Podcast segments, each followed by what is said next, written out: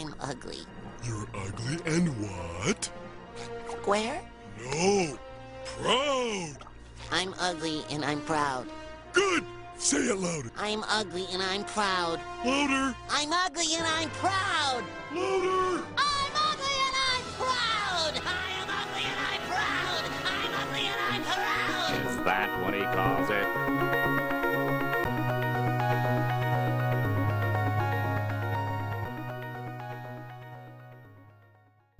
Hi, and welcome to Honto Eigo, Japan's only.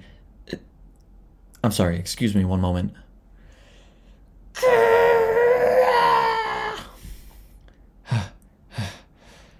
okay, I feel better now. That was very cathartic.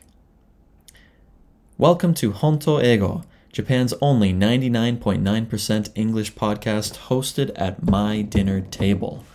My name is Matt, and what you just listened to was me releasing my pent up, bottled up emotions. This is what we call catharsis. We've all been there. Maybe you're feeling very stressed out or very worried about something, um, and you have a good cry, right? You cry and you let all that emotion out, and it leaves your body, right? Crying is cathartic. You're releasing your sadness or your anger or your stress. And, you know, many different things can be cathartic, including fiction and including drama, right? The idea of catharsis is essential to drama, I believe, and many people believe. To start with, consider the idea of passion. Passion is the elevation of emotions and the elevation of feeling so that everything is heightened. And when we think of passion this way, you know, you can be passionately happy, passionately angry, passionately sad, whatever, right? They're all kind of conjoined hand in hand, aren't they? The thing that made me think about this was not too long ago, I was on a phone call and I started telling a personal story about someone close to me in my life. And I was saying, you know, some funny things about that person, things that make me laugh about that person in a good way. And I was making myself laugh thinking about this person, right? And I was laughing, laughing pretty hard, right? And suddenly I found myself crying, um, which I, don't, I don't do that often.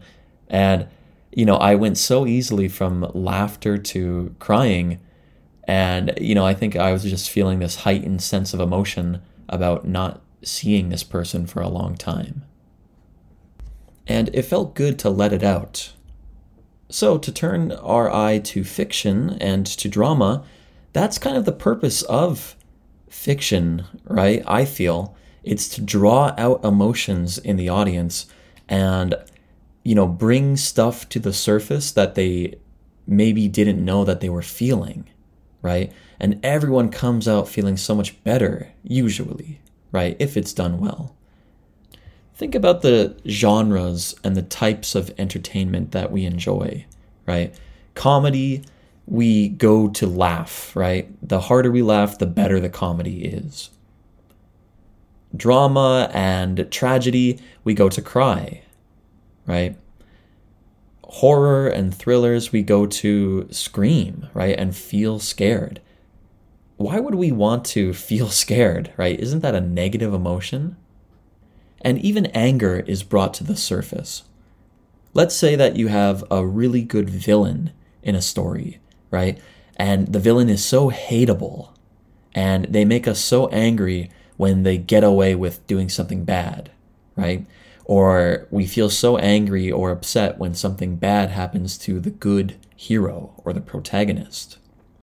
When I think about a hateable villain, I think about King Joffrey in A Song of Ice and Fire, the fantasy book series, and its TV show, uh, Game of Thrones. King Joffrey is such a hateable character, and that's what makes him such a great villain. The fact that he can bring up and draw those emotions out of us. Typically, you know, that emotion is brought forth, and then by the end of the plot, by the end of the story, um, justice is served, maybe, right? Maybe the villain is stopped, maybe the hero is redeemed, right? Um, they get revenge or whatever. And, you know, that emotion that has been brought forth is cleared away and we feel refreshed. The idea of catharsis is nothing new. Join me now in my time machine as we go back in time to around 300 BC, so about 2300 years ago, to look at the Greek philosopher Aristotle. Aristotle is famous for a lot of things. The thing that I most like from him, perhaps, is his book Poetics. Poetics is Aristotle's write up of the rules of drama. And in Aristotle's time, drama was mostly on stage, right? Well, I guess there was no stage, but it was what we would consider a play today. Unfortunately, most of the book Poetics has been lost with time, but what survives today is the rules of tragedy. And in Aristotle's time, tragedy was seen as the highest form of art. It was like the greatest thing that you could make artistically. And so Aristotle writes down the rules of how to make good tragedy, right? How to make a great tragic play. And one of the rules that comes up again and again is the idea of bringing out cathartic feelings, right? Catharsis in the audience. And Aristotle defines it as eliciting, which means bringing out fear and or pity from the audience.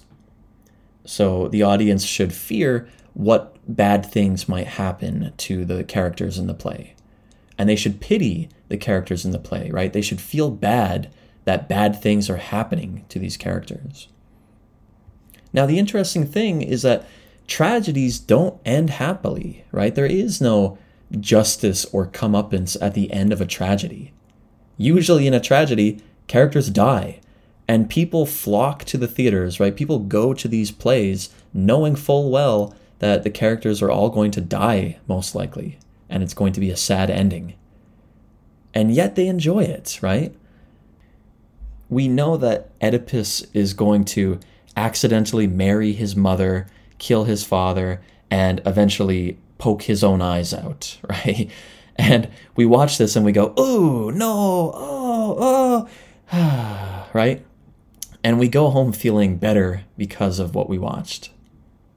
Humans are weird, right? um, so I think the modern equivalent of tragic plays, besides, you know, we still have sad plays and sad stories, of course, but I feel like horror movies have become the most cathartic form of entertainment.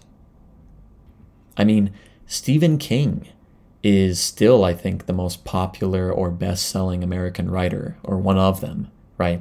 If you go to a library or a bookstore in Canada or America, uh, there's going to be a whole section for Stephen King, right? There's going to be shelves and shelves of just Stephen King. That's how popular he is, right? And he writes horror and thrillers for adults. The next theory that I want to talk about is the way that emotions are linked and how they often come in pairs. So I find today that a lot of horror movies are very comedic, right? Sometimes they try to be very dark, but generally, horror movies tend to be very funny. And the people who go, you know, they have two reactions. They have, oh, oh, ugh, right, when they see something horrific, and ha ha ha ha and oftentimes, you know, they're laughing at the same time as other people are cringing. Ugh, right? Sometimes there'll be like a really dark, horrible scene, and then it will be punctuated with a joke, right? A joke will come very quickly to lighten the mood. And I feel like everyone is more willing to laugh when they're feeling that feeling of horror, right? And the opposite is also true. How many movies have you seen where characters are driving in a car and they're laughing and smiling, they're singing along to the radio? yeah, you got what I need. Ah, psh, right? And they get hit by another car. I, I feel like I've seen this like you know, 10 times in movies. They're singing and driving, they're not paying attention, it's a happy moment, and boom, big surprise, they get in a car crash and somebody gets hurt. Right? That's happiness punctuated with fear, or punctuated with sadness, or punctuated with horror.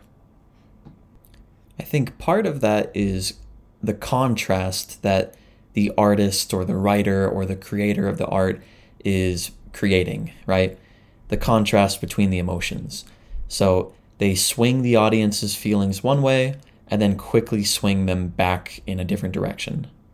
But I think another part of this feeling is, you know, people want to let out these emotions, right? Once we open the gates to, you know, let happiness out or anger out, I feel like we feel good to let the other emotions run wild as well, right? Why not? Why not let it all out? The most recent trend that I've seen in podcasts and movies and TV and books is the rising popularity, the rocketing popularity of true crime. And it's interesting because generally true crime it's not fiction, right? It's supposed to be true, nonfiction. Sometimes it's fictionalized, right? And it's edited and written up to be more dramatic. But generally, it's people reading or listening or watching stories about real crimes that happened and real people that died or murdered or whatever, right? Why is this so popular? I think one theory that people throw around a lot is that true crime is especially popular with women my image of, you know, horror fans are generally men, but really, when I think about it, most horror fans and true crime fans that I know are women. And this theory says that because women are in more danger in real life, right? Because they're in more danger than men generally in real life, they feel more cathartic by watching true crime and horror because it's like, oh, that thing can actually happen to me. You know, I am in danger of getting murdered, you know? And sometimes it takes the form of like, you know, a vampire or a zombie or something unrealistic, but still, the danger in real life is more present, I think, to women. So they need the catharsis more. They need to see on screen, on page, what could maybe happen to them. And maybe they can feel like, oh, okay, I've seen it. Now, you know, I don't have to be anxious about it. Maybe that's why the most popular and enduring monsters in fiction are so close to our reality, right? Where I come from, Stephen King is so, so popular because all his books are set in these normal suburban areas where his readers most likely live and where he lives. Maybe zombies and vampires and those kind of monsters are popular because they look human, you know? and even inhuman monsters, like let's say Godzilla, right? Godzilla is so popular in Japan because he represents like this force of nature. You know, in Canada, I was never afraid of earthquakes or tsunamis or these kinds of things, right? Godzilla is like that. He's like a force of nature, this giant, unstoppable thing, right? That people can only run away from, like a natural disaster. So, good emotional fiction is relatable. Not literally, you know, there aren't actually giant lizards running around Japan, right? But emotionally relatable. We can understand how the characters feel, and we share that feeling with them. And it feels good to feel our feelings, right? We have them for a reason. So, I guess the last thing that I'll talk about today is hmm, a cathartic experience I've had with fiction. Like I said, I don't cry very often. Um, it's quite rare. I feel like the hardest I've ever cried in a movie was definitely, yeah, I'm, I'm, I'm saying maybe, but no, definitely Toy Story 3. Oh, and I'm not alone in that, I'm sure. I'm sure that many people have felt, you know, strong emotions from that movie. But for me, Toy Story was relatable, not because I'm a small piece of plastic, uh, I'm not like a little toy cowboy. No, Toy Story was relatable to me because I was the same age as Andy, you know, the main boy character that owns all the toys. So I was Andy's age when Toy Story 1 came out, roughly. And in Toy Story 3, you know, the plot is Andy is becoming an adult and he's going away to college. And I was right there with him. You know, I was going to be leaving my hometown around the same time. So to see the toys on screen, you know, uh, being passed off without spoiling the ending, really, um, that was quite emotional, right? Because for me too, it w- it was like I was handing off my childhood. You know, like okay, childhood's done, time to move on to the adult world. Now, most people say that they cried during like the final final scene of Toy Story 3 when the toys are changing hands, being given away. But for me, it was a scene a little bit before that when the toys are in the furnace, you know, and they're sliding in the garbage towards the fire and they can't escape. They see death coming and they just look at each other and hold hands, right? And they slowly go down the you know the garbage chute towards the fire ready to embrace death. This is a kids movie? You know like wow jeez uh yeah i remember watching that scene in the theater and you know most disney movies we know that the characters aren't going to die right? But it felt so emotionally real in that moment that they tricked me, right? They convinced me that they were going to kill Woody and Buzz and the other toys right before my eyes. And I was crying pretty hard in the theater. Looking back, it's silly, right? Because it's like, okay, I know, you know, the movie still has however many minutes left. Of course they're going to be safe, right? The theater is full of children. Of course they're not going to burn alive, right? but that's just powerful storytelling. And, uh, you know, it was very cathartic for me. All right, well, that's the end of today's episode on catharsis. Um, you know, if you're ever writing a story, try to include that, right? Don't just aim for one emotion. If you're going to make your reader feel one way, why not make them feel a few ways, right? Why not make them feel the depth of human emotion?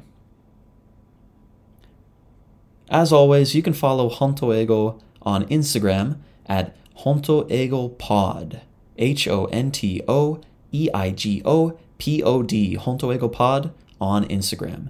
Uh, we're just starting to do some grammar videos on there. We have book recommendations, we have bonus content relating to each episode.